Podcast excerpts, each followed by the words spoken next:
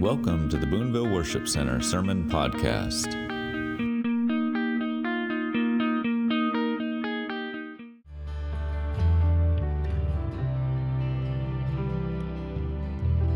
Scott Ames opened the, the service today with a word that's been on my heart this morning. He said, We're coming together humbly as a family. That might have been not been exactly what he said, but it was about being humble together. And today we're taking we've, we've taken communion. And to me that is one of the biggest depictions of a family coming together in humility saying, Every single one of us, the only way that we're allowed to stand before the Son of Man is because of this blood and because of this body that was broken for us. It doesn't matter who we are, it doesn't matter what we've done. We all enter the same way. We all enter by the same blood. We all are filled by one Spirit. We all have one Father in heaven above us. And this is the scripture that the Lord put on my heart this morning from 1 Peter 5. He says, All of you, clothe yourselves with humility toward one another. Clothe yourselves with humility toward one another because we have one blood that cleanses us, one spirit that fills us, one Father who overshadows us and loves us all with the exact same passion and exact same love. So I want to pray into that this morning. I feel this. This is like God saying, This is where I want you to go, church. Humility. So I'm going to pray. Father, we just thank you today, God. Lord, we receive this word, God, of humility. We desire, Father, to be a people marked with humility, God. Lord, children towards their parents, siblings towards one another, wives to, towards their husbands, and husbands towards their wives, pastors and leaders towards the congregation, and the congregation towards pastors and leaders. God, one to another, you said it doesn't matter. Clothe yourselves with humility. Father, I'm asking for this grace for each one of us. Lord, you oppose the proud, but give grace to the humble. Father, we want to be a people marked by humility. We want to look like our King Jesus, who came as a servant to all. So we thank you today, God, Father, that we can gather together as one, that we have partaken of your body and blood today, God, acknowledging there is one way, there is one Spirit, there is one Father. And you've commissioned us all. Love one another as I have loved you. Humble yourselves one to another. So we thank you today, Father. Let us walk in it. In Jesus' name. Amen. Right, I want to I want to talk to you today here this beautiful, amazing Christmas season as we worship our Savior uh, about encountering the magnificence of Jesus. Encountering the magnificence of Jesus, uh, and how this should be the the goal of our lives. Amen. Like every day, how that should be the goal. That we would be and work with me on this word here, but that we would be obsessed with encountering the magnificence of Jesus every day. The reason this should be our goal is because he's worth it. Amen? And uh, his worth demands this kind of response. And so I'll, I'll, I'll explain this here as I get going on, but how many of you know today that he's the most unique being ever? That he's fully God and fully man. And that he longs to reveal himself to us in a way that touches our spirit, not just our mind, not just our understanding, but to reveal himself to you as a son and in a daughter in a way that, that goes beyond your mind and your thinking, that literally touches your spirit and it brings us alive. Amen? And so, uh, this, this revealing of, of, of encountering the magnificence of Jesus, not he, he, he, he longs to do this, and not just to reveal, you know, his forgiveness, um, his healing power, his provision, like all of these things are a part of who he is and they're all so important. But he wants us to encounter the awestruck wonder and fascination with who he is and to draw us into that. So I stated what ago that, that, that we should be obsessed with encountering the magnificence of Jesus. Not just learning about him, but encountering that, obsessed with it. And so when you think of obsession, a lot of times that, that is a negative aspect in our lives because we become obsessed with things that we shouldn't become obsessed with, or people, or money or whatever that it is, and those become the focal point of our life. But I really think when we understand who Jesus is and what he's done for us, what he has for us, what he's drawing us into, this, this obsession to encounter him fits in place. That, that word obsessed means it means someone or something that continually preoccupies or intrudes a person's mind. I believe we're supposed to be obsessed with, with, with experiencing and encountering the magnificence of Jesus. That it should be continually the thing that is on our mind and that we're longing for. And, and, and we know in Psalm in chapter 27 and verse 4 that David says, There's one thing that I've desired of the Lord there's one thing David said that I seek. That speaks of the obsession, something that's continually on his mind. And he says that it is that I may dwell in the house of the Lord all the days of my life. He's not talking about a building, he's talking about being in the presence of the Lord. And he says, and to behold the beauty of the Lord. So David understood this. He had such encounter with the Lord, with God, that, that, that every encounter encounter drew him in to desire another encounter to see God more and more and more because he's so amazing to the point where, where David's obsession above anything in this world was to see God. Come on. That it was to behold the beauty of the Lord. Can I just tell you today, he is the most indescribable man filled with splendor, magnificent in his being, magnificent in who he is, and that he longs to share this with us. But I feel like this is what we've got to grasp as a church because he will only give it, this revelation of himself, progressively to those who hunger for it.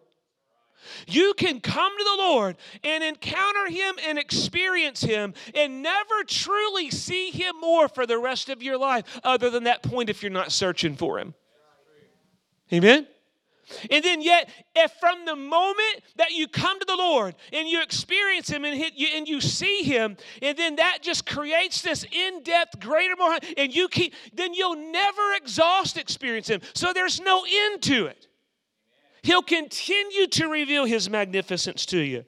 Such amazing God. And He longs to be with us. People going after the encounter of his heart, not just, not just what he can do or what he offers, but truly encountering the magnificence of Jesus.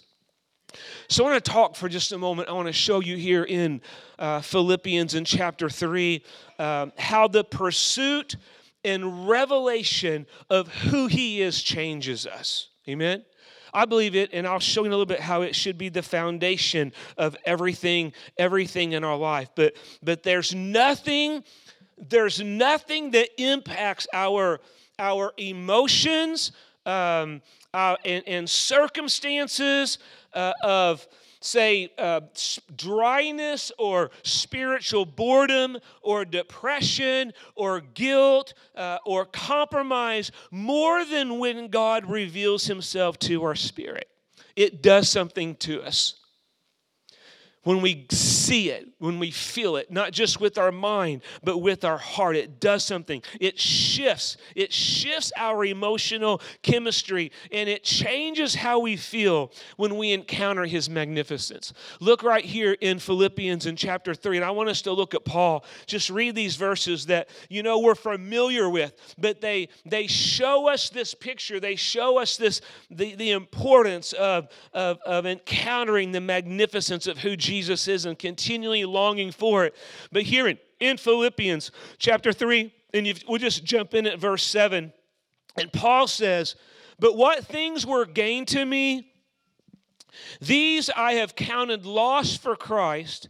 Yet indeed, I also count all things lost for the excellence of the knowledge of Christ Jesus my Lord, for whom I have suffered the loss of all things, and count them as rubbish that I may gain Christ Verse 9, he says, and then to be found in him, to be found, to be found in Jesus, not having my own righteousness, which is from the law, but that which is through faith in Christ, the righteousness which is from God by faith, that I may know him. Paul said that I may know him and know the power of his resurrection and the fellowship of his suffering and be conformed to his death, if by any means I may attain to the resurrection. Come on, man, from the dead. Isn't that powerful? So, Paul, like I just I just wanted to, to show you this just one example that Paul to me is a premier, premier example of this um, encountering the magnificence of Jesus and how it changes your life. And so his testimony of why he was so dedicated and why he gave uh, up everything so gladly. Paul said, "Listen, guys, I'm going to tell you right today. I count I count everything a loss." Man, he encountered Jesus. I, I count everything a loss. I gave up everything. I sacrificed many things because of my pursuit of this man Jesus, because of the excellence of the knowledge of him, because of the magnificence of who he is. Come on, man. And so it's like Paul was saying, I am awestruck about what I see in him, and I count everything else a loss, and my whole life is lived out now to see Him more.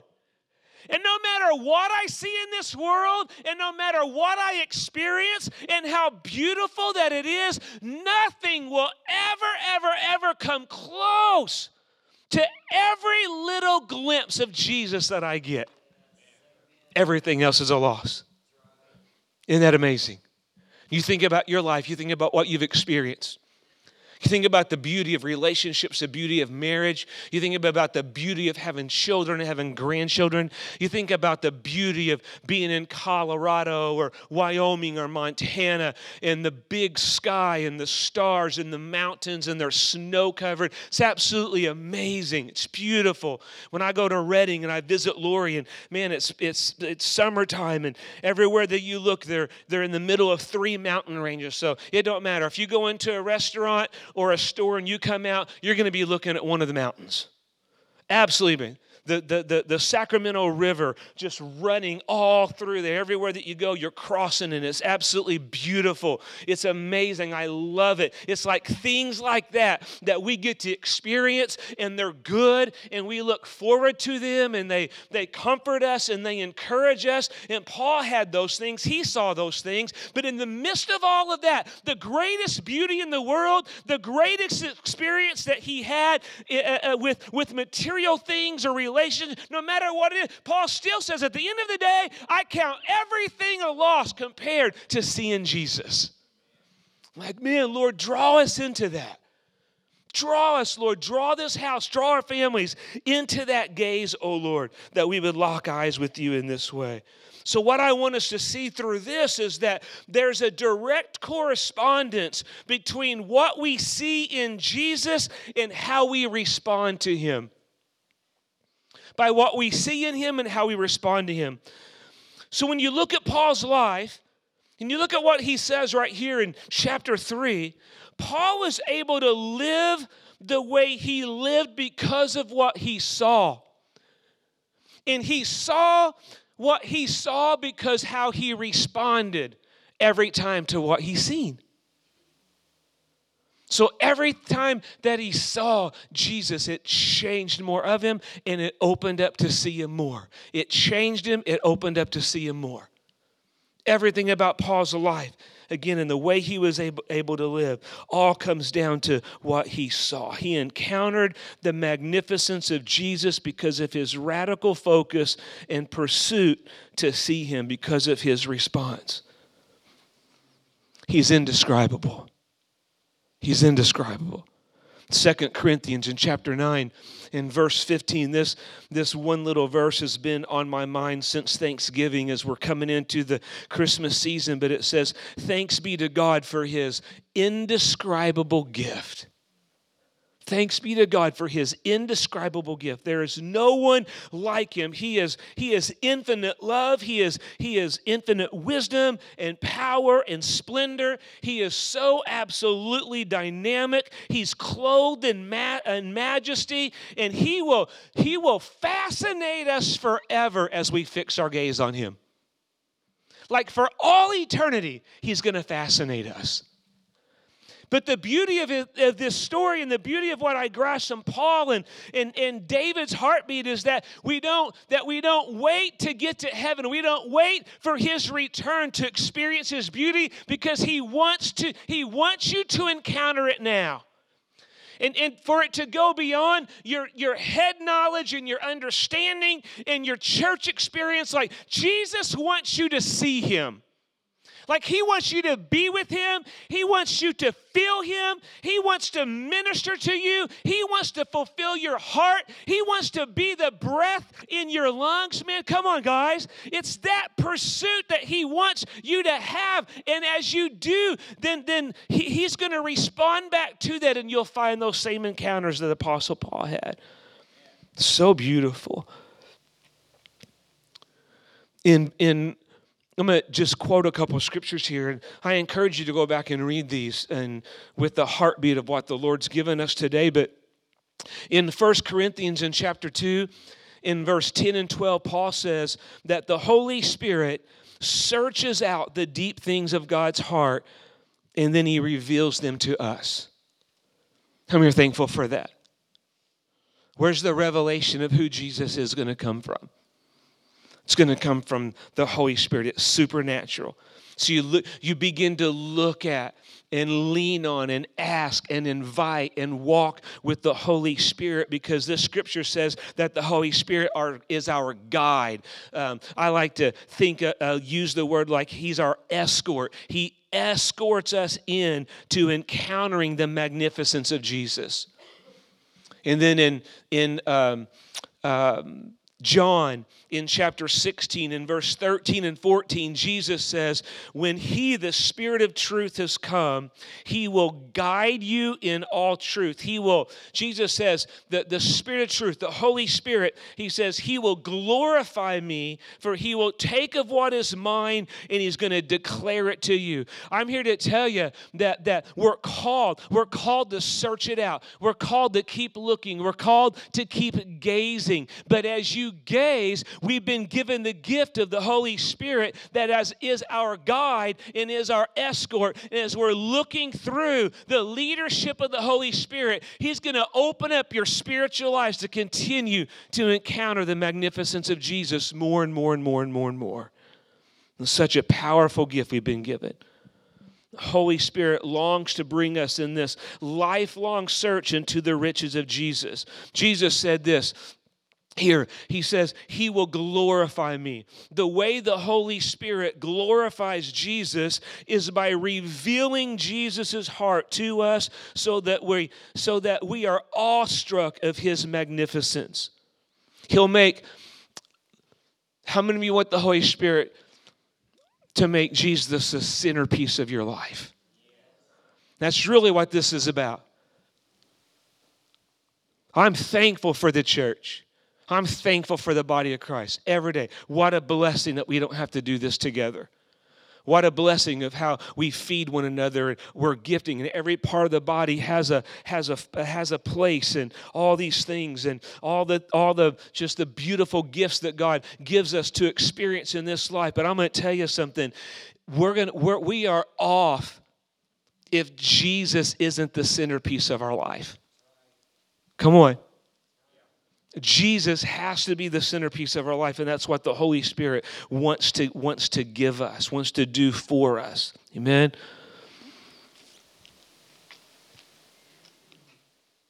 What we see is determined by our pursuit and our response. So, when you to think about this for a second, uh, I'm not going to turn to this and read it because if, if I do, I'll have to preach the whole the the whole thing on it. It's one of my favorite passages of Scripture, but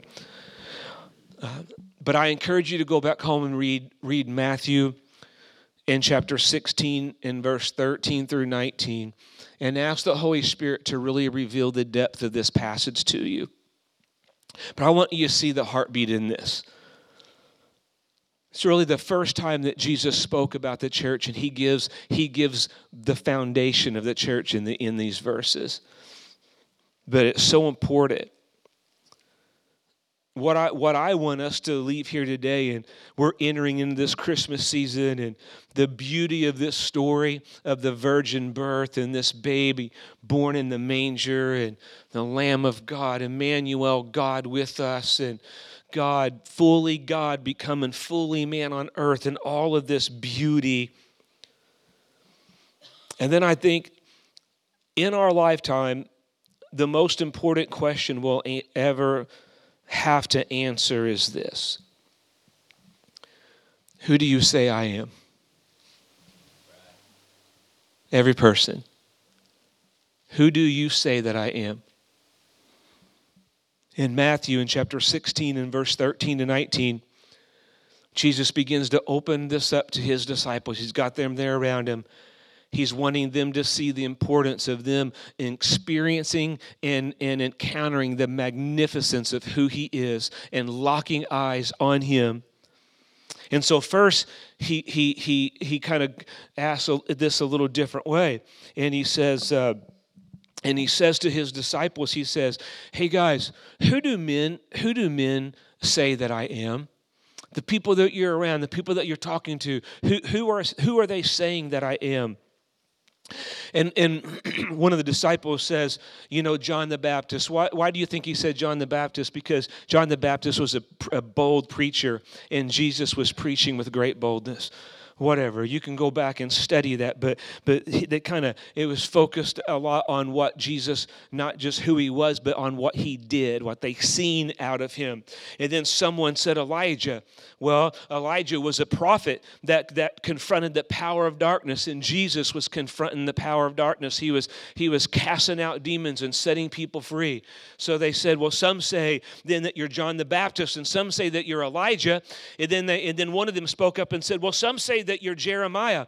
Well, Jeremiah was the was the uh, was the weeping prophet, right? So what they saw in Jeremiah was compassion. What did they see in Jesus? They saw compassion as he loved people, as he reached out to them, as he sought their restoration. And so so this was their answer to them. Some think uh, uh that and say that you're John the Baptist. Some say Elijah, and some say Jeremiah. And I could just see Jesus in the conversation of this sitting around the table with his disciples, and I could see him saying, Yeah, in part I am all of those things. I do all of those things, but that's not that I'm not, I'm not John the Baptist, I'm not Elijah, I'm not Jeremiah. And then Jesus, then, he's like, Okay, I got him right where I want him to be now.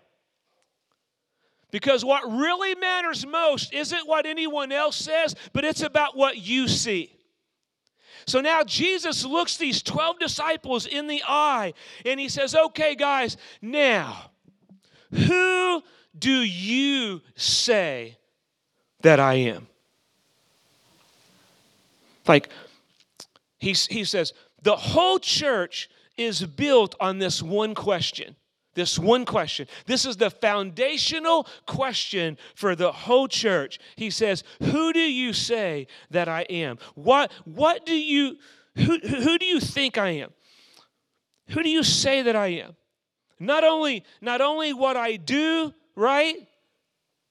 not just healer, not just savior, but but and, and I am those things, but who who who am I? And Peter, Peter speaks up and, and he says, You are Christ, the Son of the living God. Now, if you just read that just just simply like that, it seems kind of, it, it's deep, it's real, it's right. But when you really, really dig into that and you really study out what, what, what Peter said here, his answer is just absolutely beautiful because he was saying, You are the Son of the living God, you are the anointed one. Peter was stating, You are the fulfillment of the Old Testament prophecies. You are fully God and you are fully man. He was saying, saying you are you are bridegroom, you are king, and you are judge. He is saying, Jesus, you are the one. You are the great I am. And Jesus says to Peter, he looked at Peter and he says, Peter, blessed are you, Simon Barjona, for flesh and blood did not reveal this to you, but my Father who is in heaven. Come on, somebody. That is such a powerful statement. In other words, this was a supernatural revelation that, that Peter gained in an encounter, come on, through his pursuit of gazing at Jesus. And Jesus says, Peter, it is on this rock. It is, it is on the truth of, of, of, of who I am as fully God and fully man, and on the truth of the, mag, the, the magnificence and the majest, the, the majesty of who I am. It's on that that I'll build my church. So, guys, this is so important. Everything comes down to this. The word of God is like, like it, even tells us like every word, every word in scripture has a place. It's all valuable some for correcting, some for rebuking, some for training in righteousness.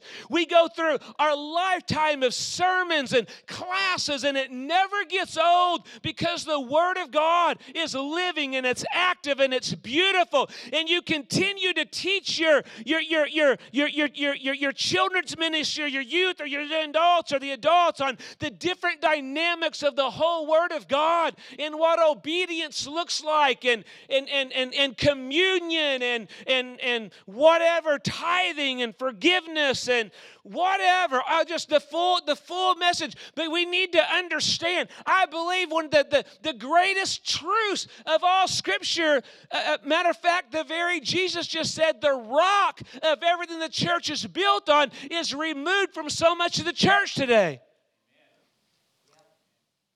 So Jesus says there's one foundation that you're going to have that my church will be built on. And if you will build your life and you'll build the church on this specific truth, right? Then the gates of hell will not prevail against you. In other words, he is saying you'll have you'll have spiritual authority, right, to be able to fight off demonic attacks.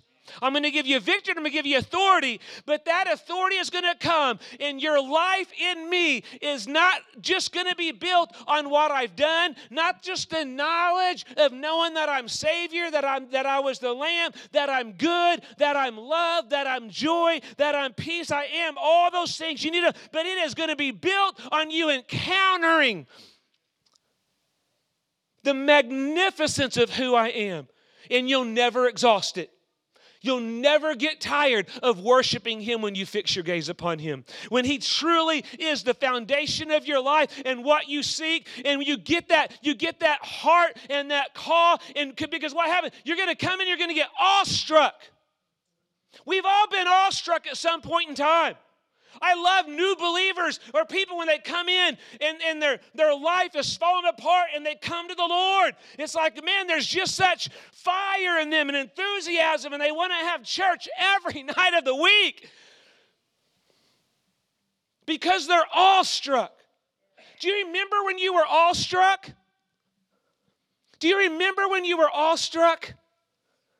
Do you remember where he, he just he was like everything that you did, man, he was on your mind, he was on your heart. You just you just wanted to be with them all the time. You wanted to be in the word, you wanted to be in worship. You just couldn't wait to be around other believers. And, and there, there, there's that awestruck in there. And Jesus is saying that the foundation of your life, the foundation of your church, the church, his church, is built on the revelation of experiencing and encountering and seeing the fullness of who He is.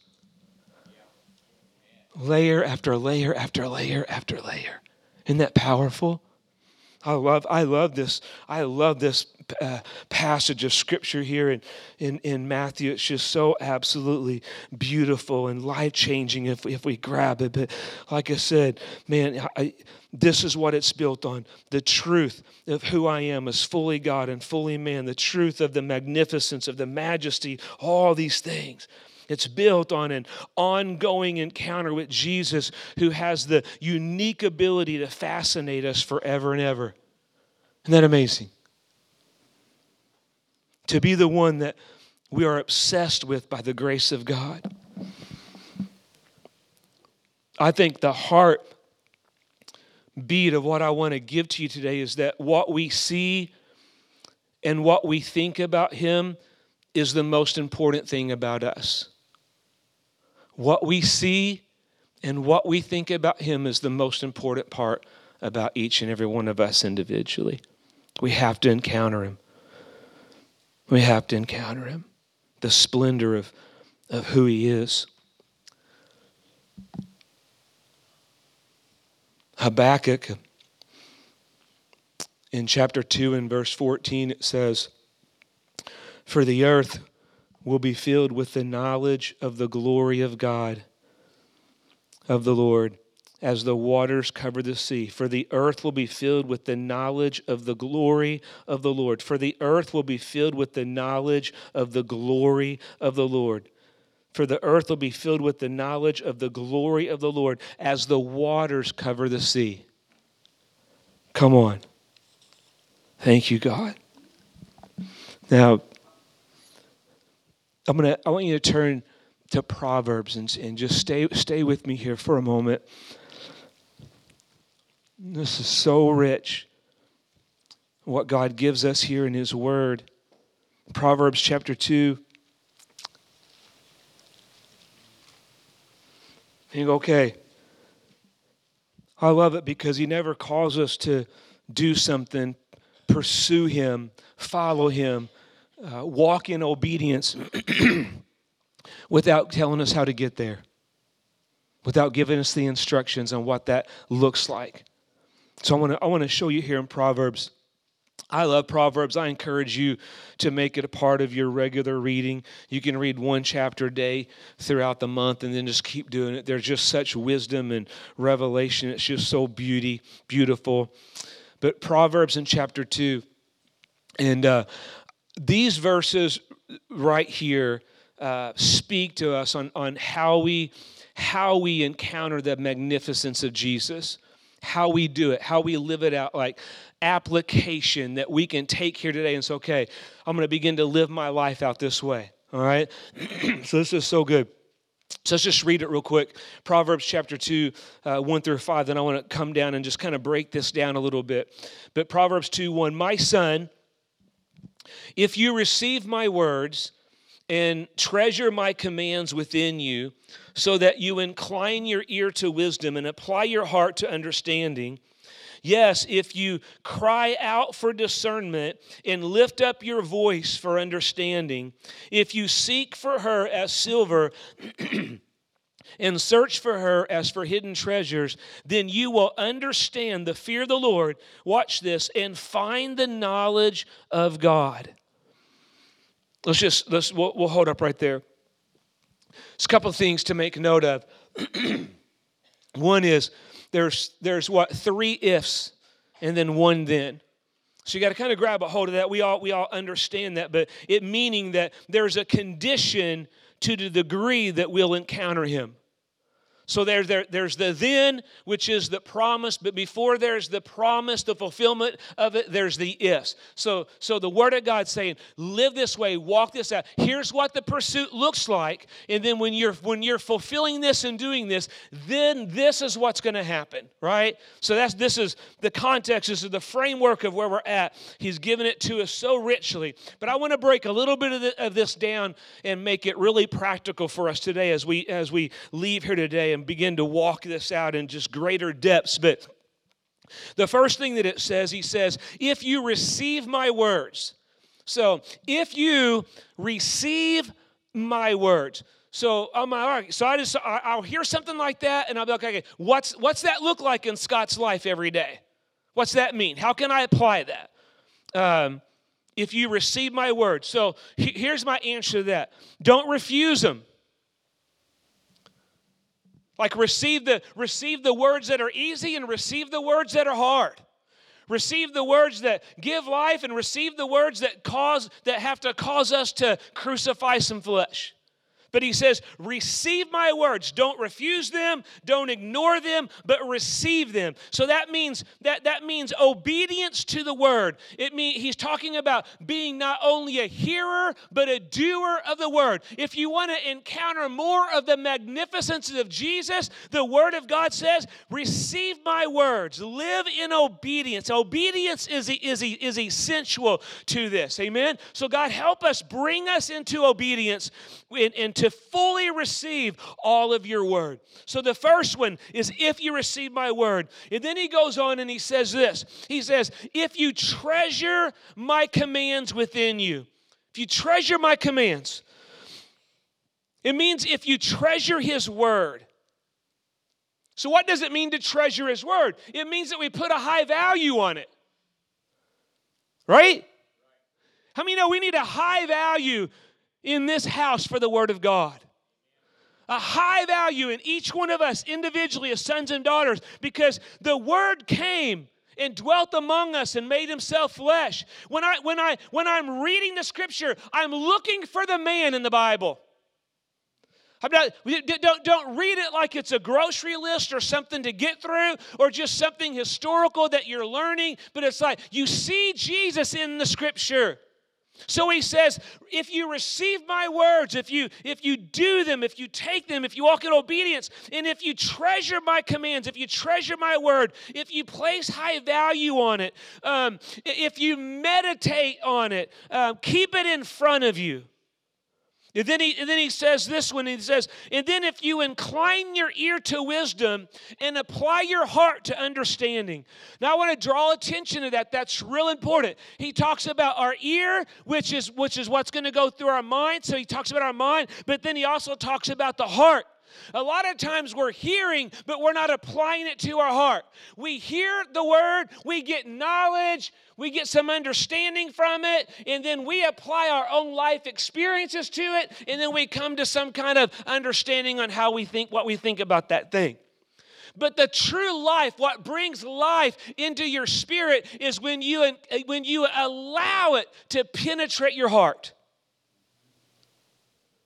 It's like in, in any given time, in a, in a, church service or a conference or anytime ministry is being released there's there, there's there, there, there's always just a, a, multiple people from different places and what's going on. And, and you'll have people that that'll maybe come in and and, uh, and, and, and and they'll receive ministry from someone whoever's preaching or teaching or whatever that it is. And man they'll just be like wow that's awesome. And and, and you can see it on them and they're so excited and they're testifying about how, how life altering, how they, they just encountered the magnificence of Jesus right through that word. And then you'll have other people that, that like needed toothpicks to hold their eyes up the whole time. So the difference is is that we're not only just turning our ear to hear, but that we're applying our heart because the word comes alive through your heart. You encounter Jesus through your heart. Amen?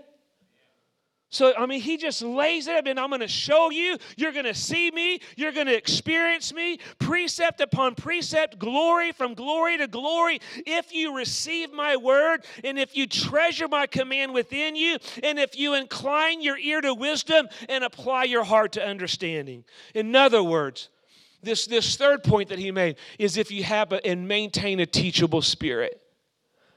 Until we get to heaven, that we maintain a teachable spirit that there's always more to see, that there's always more of Him for us to, to encounter. His word is so valuable to you that your ears are open to hear and your heart is open to receive. You, you approach it, you approach the word, you approach it like a student to learn and understand what he's saying to you, to truly encounter Jesus every time the word is being opened up. And then the fourth one, he says, if you cry out for discernment and lift up your voice for understanding and this is real this is a real important thing to learn and to grow in discipline to apply in your seeking out of the lord in your prayer time, in your time studying the Word, when you're just driving down the road and the Holy Spirit's ministering to you and you're just starting to see and encounter the Lord in that moment. But, but this, this step here uh, receive my words, don't ignore them, um, treasure my commands within you. Place a high value on the Word of God. Incline not only your ear to hear, but apply your heart to understand and receive.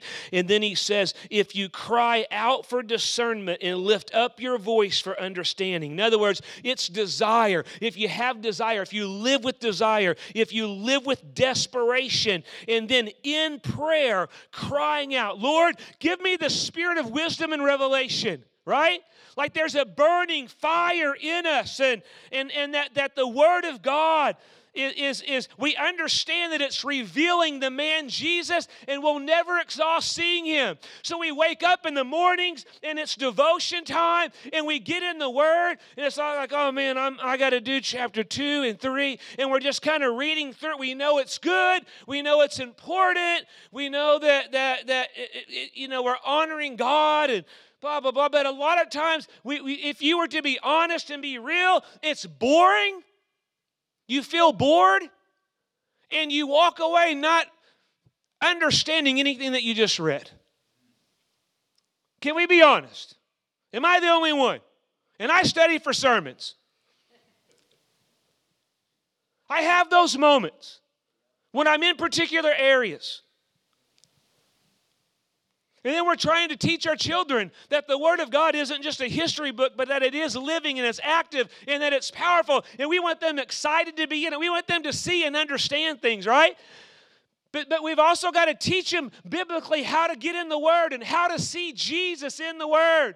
And I love this one because this particular point right here says, guys, like cry out for discernment and understanding. It's like you get that book and you get in your room and you get in your living room and you lay it out and then you just lay, you incline your ear and then you engage your heart and you cry out for discernment, saying, Jesus, I don't want to leave this moment without seeing you face to face.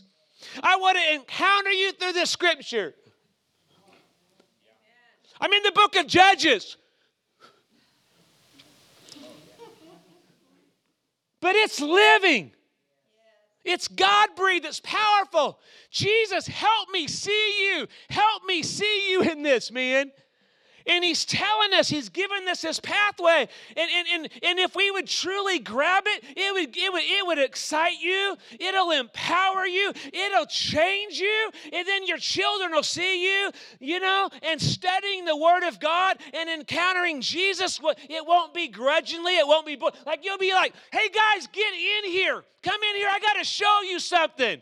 Like you're so excited, like bam, revelation, something. Just like what happened to Peter. Peter, you didn't you didn't get this through a Bible study class.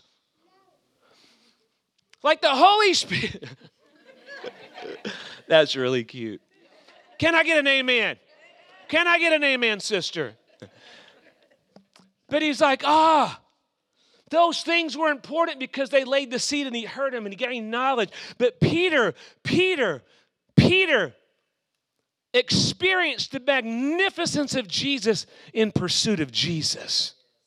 And it was a crying out and a longing to say, Man, everything that happens in my day today, I consider a loss compared to encountering Jesus. He's going to be the best thing that happens to me today. And when I wake up tomorrow, He's going to be the best thing. Can I teach you and can I help you to begin to cry out? Let the word of God, you young parents, I feel like Lori did a way better job than I did with my kids. I was busy, I was running, loved them, we taught them, we lived by example, but she, she was the consistent one in our house that said, We're going to do devotions. Right?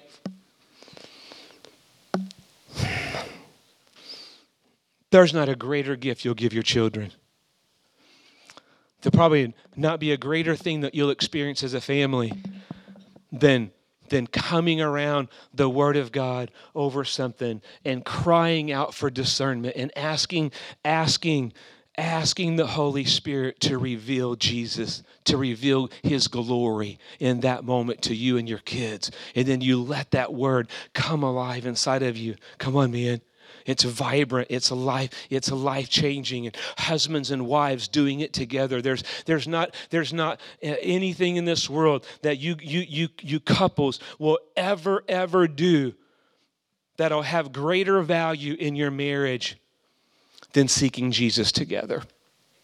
I'm telling you. Is it awkward? It can be. It's awkward to most men because most of, most of us men don't feel like we're at the spiritual level that our wives are. I'm just being a little raw. And we think, well, I, I got to understand all this stuff before I share it to someone. No, man, you just, who reveals? Jesus, Holy Spirit reveals Jesus to us we just get in the scripture. We just start doing it together. Like, man, what's this saying? I don't know. But you know what? I'm going to receive it and I'm going to value. I'm going to place, I'm going to place high value on this word that we're reading this morning. We're not just going to go through this and get done with it, then go on going, we're going to put a high value on it. And then you stop together and you grab hands as husband and wife or as a family and you cry out for discernment. I don't think if you ever cry out for discernment, he's going to leave you hanging without revealing things to you. So he's saying, here's how we go, here's how we get there. And we begin to do this, and we're going to begin to experience the magnificence of this beautiful, powerful man. But cry out for it when you're reading, when you're searching out the word. You're crying out to the Lord and asking for understanding. And then the the, the, the last if that I'll give to you is he says, if you seek for it as silver, and if you search for it as you would hidden treasure. So, what's that look like? Like, what's that look like?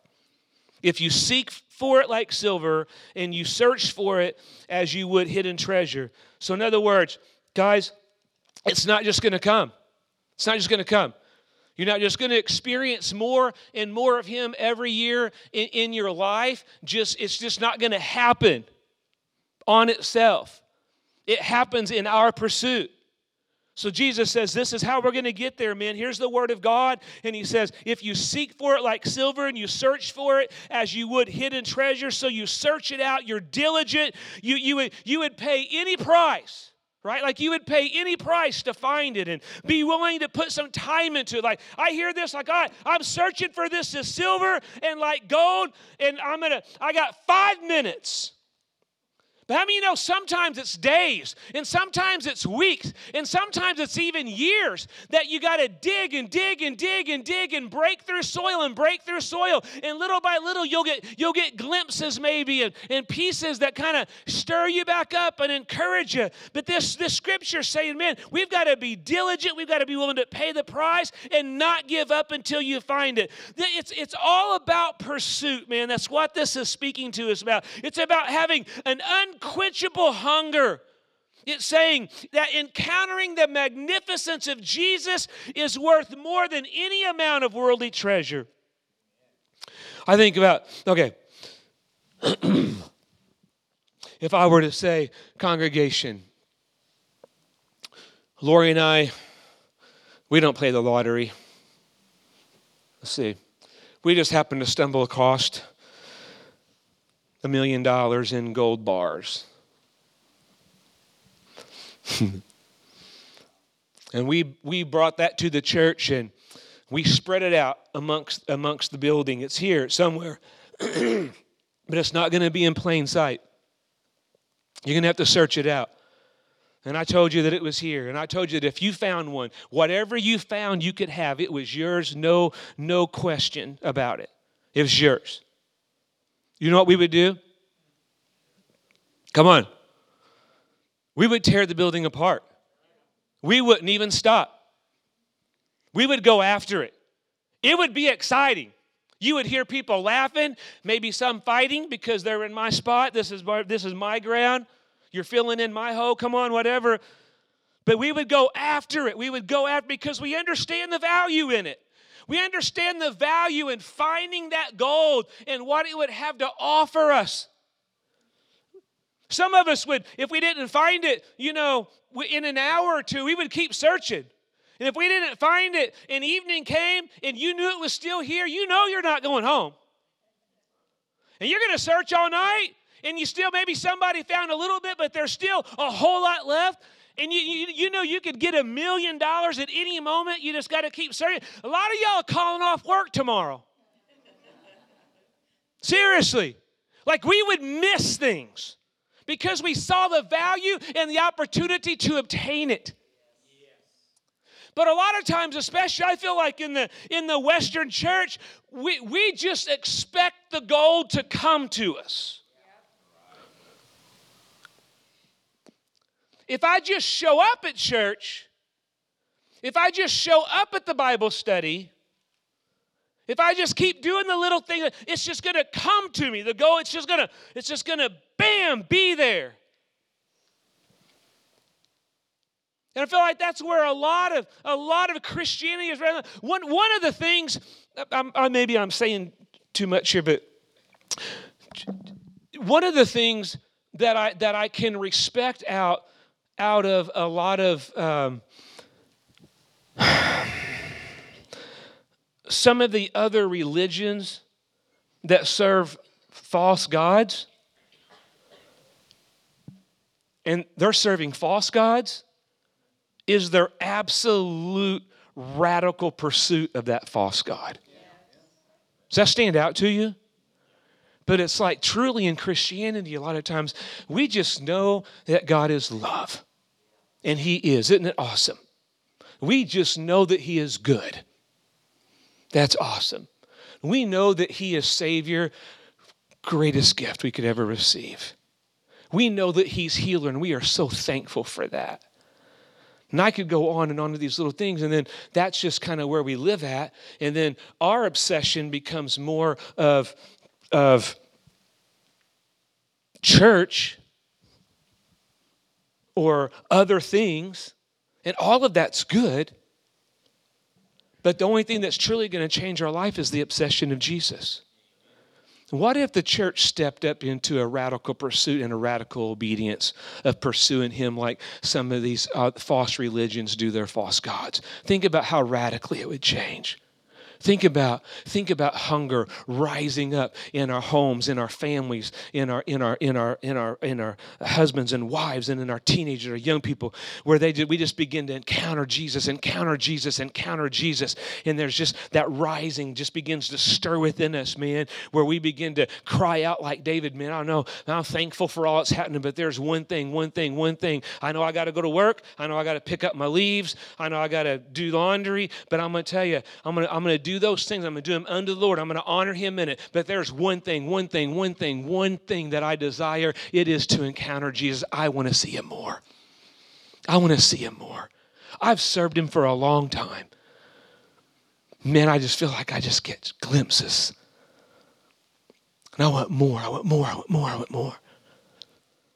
So you read through this, you read what Paul said, you see how he, how he was able to live the way that he lived because he was encountering and pursuing the magnificence of Jesus. And then here in Psalm uh, uh, uh, uh chapter 2, listen, if you receive my words, if you treasure my commands within you, if you incline your ear to wisdom and apply your heart to understanding, if you cry out for discernment and lift up your voice for understanding, and if you seek for it as silver and search for it as hidden treasure. Come on. Then, everybody say then. Then is conditioned on the ifs. When we're dry, we feel like we're in a desert. When we become spiritually bored, and listen, we, we have all become spiritually bored at some point in time. If not, we're there now. Because we go through seasons of stuff. And then sometimes life, life gets in the way that we didn't ask for, and it can consume us, and all these things begin to happen, and we're faithful, we're faithful, we're faithful, right? But I'm just, but when we come down to it, like, man, like, where's this at? Because he says, then do these things. These things is what will bring you back into that place, man, where the water's flowing. He says, then, here's the promise, then you will understand the fear of the Lord and find the knowledge of God. Then you will understand the fear of the Lord and find the knowledge of God. In other words, you will progressively have more and more knowledge of God and encounter the magnificence of Jesus that'll change your life. That'll change your life. Amen. Praise God. How many are thankful for His grace? How many are thankful for His mercy? How many are thankful for His patience? How many are thankful that He doesn't give up on us in our lack of pursuit of Him sometimes when other things become obsessions in our lives over Him? Most of the time, we didn't mean for that to happen. It's just life happens. And sometimes we just, it's because we begin to live in compromise. There's so many different directions that take us there. But I'm so grateful for a sermon like what he's given us today and the hope that no matter what I was doing or not doing yesterday, that today I can step into this and begin to walk it out, and the then is going to happen. Isn't that awesome? See, what, I'm, what, I'm, what I love about the Lord so much is he, he, he never reveals things to us he never reveals things to us to hold us back. He reveals things to us to push us forward. So he's not revealing your lack or our lack today in any way. He's revealing how much further we could go. Come on. I don't know about you, but I want to go all the way. I want to experience every every bit of him as my Lord. I'm going to, I'm going to close in just a moment I'll have Craig and the guys come in people come back. Uh, so this is the verse that I landed on. Everybody doing okay? You guys doing okay? Amen. Uh, so here's the, here's the verse that I landed on. and it's it's Proverbs in chapter 25. We were into, and I'll, just, I'll quote it to you, but write it down. But it's Proverbs chapter 25, and it's verse 2. And this, this, is what, this is what it says. It says, It is the glory of God to conceal a matter. Now, I'm not going to, that, that's a whole sermon right there that maybe I can come back and preach on. Um, but I, my encouragement is ask the Holy Spirit, remember, cry out for discernment, okay, to, to show you in depth some of what that means. But, but I want, I want to make another point in our time today.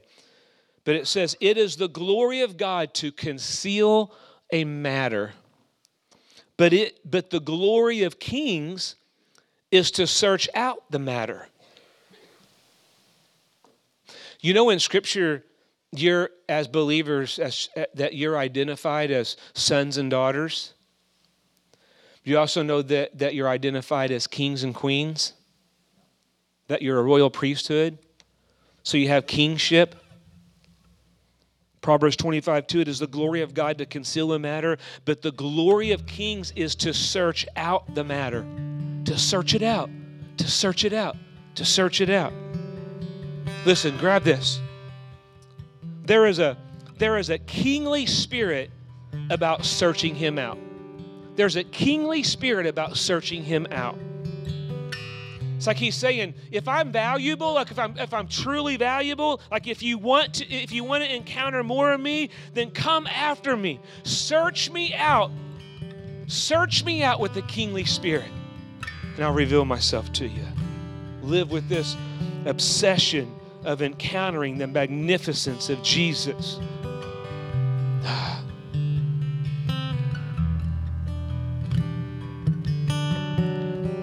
We could we could sit here until he comes back or we go to him one by one.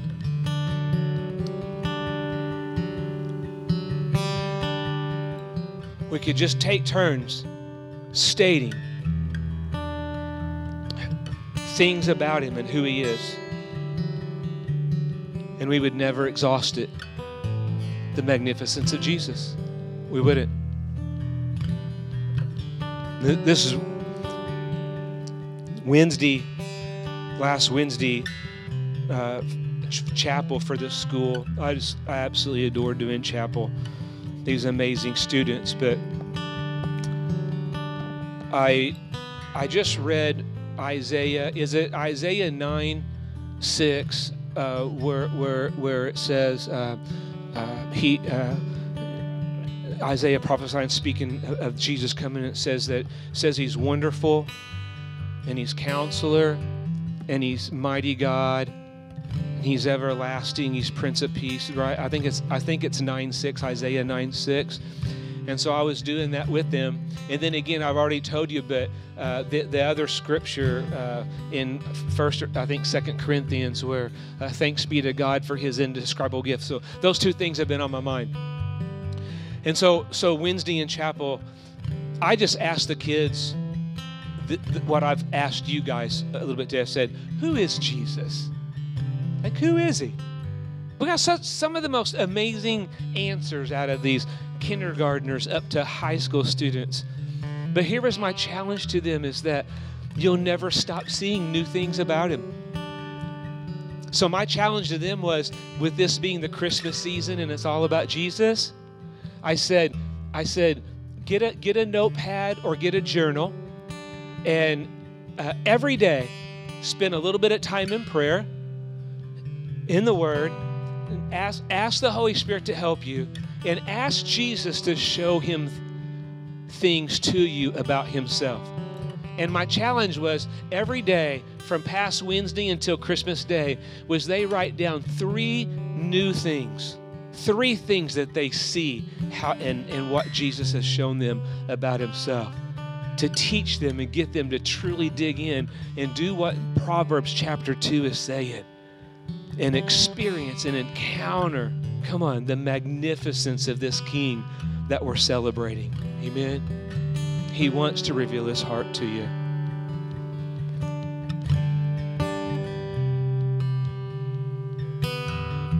It's the heart of a king to search out the matter.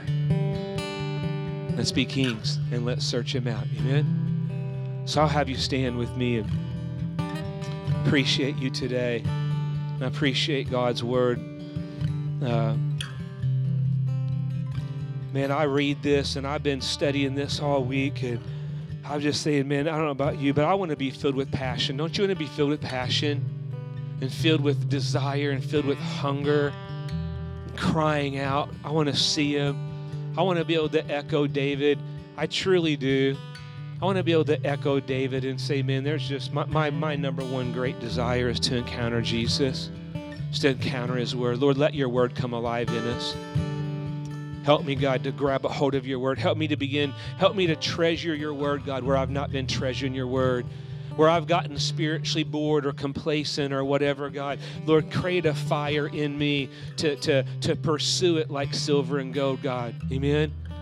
Amen. So let's pray into that. I'm going to have Craig take a minute here and just lead us in worship. And I'll just pray over all of you. If you feel the need to come and spend some time at the altar and just ask God to posture your heart in this way, then you come and if you're here today and you don't know Jesus as your Lord and Savior and you want to accept Jesus into your life, man, just come come down here. If you if if you know the Lord and you have a you have a specific need in your house, uh, in your life, uh, mentally, emotionally, physically, you need healing, then I just encourage you to kind of come and stand down here on the sides, and some of the leaders will come alongside and pray in agreement with you. But we just open this altar up right now to get this pursuit in our hearts. Amen. Thank you, Jesus.